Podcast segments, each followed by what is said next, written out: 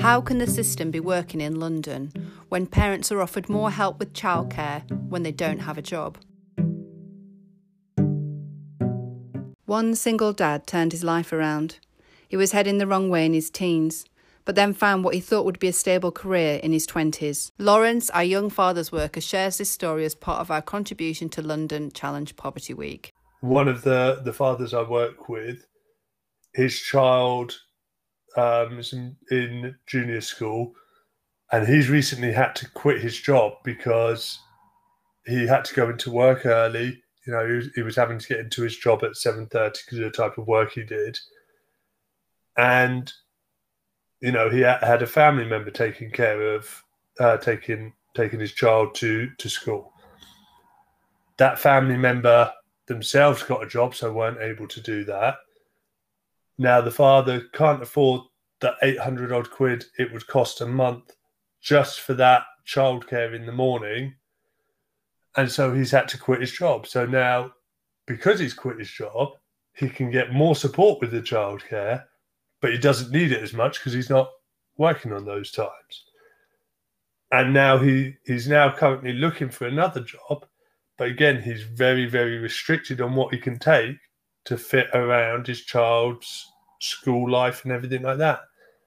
Um, and they're also this child's at an age where it's not going to be a year or six months until they're able to go to school on their own or be left at the house on their own for a few hours. They're still at that age where they need the support and they're going to need that support for a few years.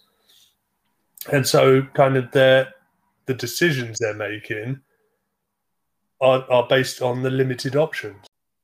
So, the, obviously, the first impact is you know, we we look at all the mental health side of stuff. Um, it is the biggest impact and, and is kind of influenced by and then influences. It's kind of a catch twenty two.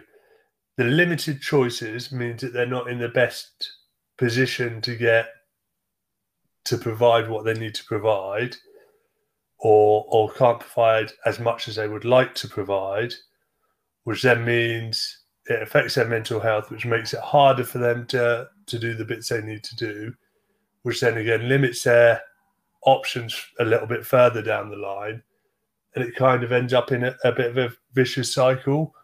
Um, and I say the mental health side of it is probably the biggest factor because, and when I say mental health, I'm not talking about you know depression or clinical disorders or anything like that it's that health side. It's that feeling good, that feeling happy, that that I'm, I've got things under control. I know what I'm doing.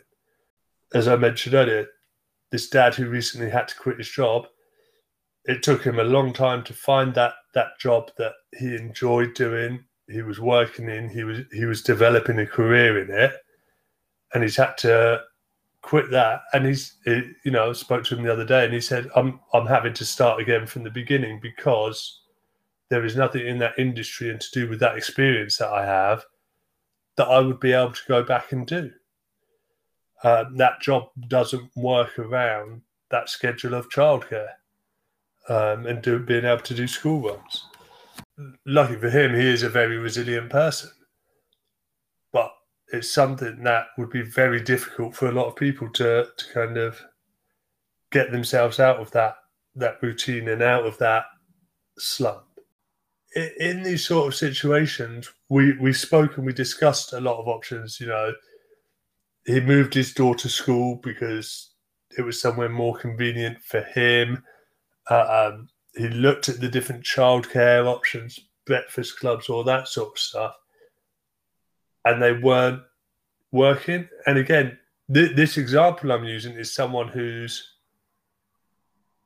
very resilient, very got their head on straight, you know, a very intelligent person to have a conversation. He may not have the educational side, but he is a very intelligent person. You get someone who maybe has a slight learning need or is not quite as resilient or has maybe had a bit of a tougher time or not managed to pull themselves out previously, has got involved in anything, has run up any debts, you know, they're, they're in a much worse situation. And it only takes a little thing to to tip the balance on that.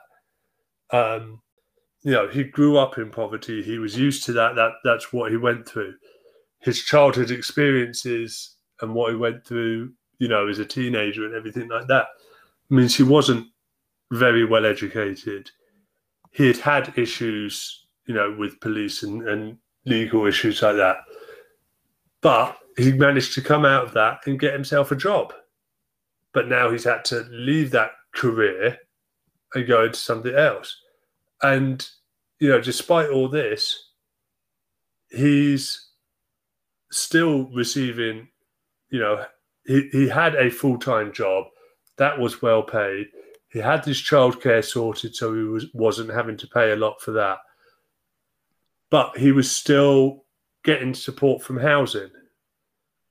You know, he was still needing the, the tax credits and things like that you know, it, it's not like he was working full time in a decent paid job and and was working his way out of poverty and could afford all everything, you know, himself. If he was, you know, having to pay rent, having to pay council tax, having to pay all his bills, everything like that, he wouldn't have been able to do that. And it's, you know, as I said, it all it took was a little change of family member who was doing the morning school runs and helping him out with that. The two hours of childcare he needed a day is what put him over the edge of not being able to work. He wasn't able to afford that with what he was earning. And that put him to a point where he had to quit his job and is now looking for a different career. He was in his early 20s before he, he kind of that that penny drop that he needs to do something different. And you know, as I said, he, he got something in a career, but it was never, and it, it's still never going to be a career where he's not going to be reliant on on benefits of some kind. The parenting support can be such a, a massive thing and is important. Is it, it sounds really harsh, but it's almost who we work with can can kind of better their lives to a degree, but it's their children where this work is going to impact. You know, it, it's it's doing the work so they can they can help their pet their their child navigate.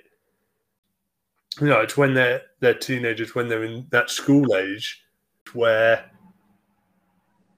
that they can make that change and, and those possibilities are there. At St Michael's, we support parents so they can raise happy and healthy children. We do this through our groups and one to one support for young mums and dads, at our Jigsaw Contact Centre and Family Residential Assessment Centres. We also offer parents leaving our assessment centres an ongoing support service through our Securing Change programme. We would like to thank 4 in 10 and Trust for London for supporting us to take part in Poverty Week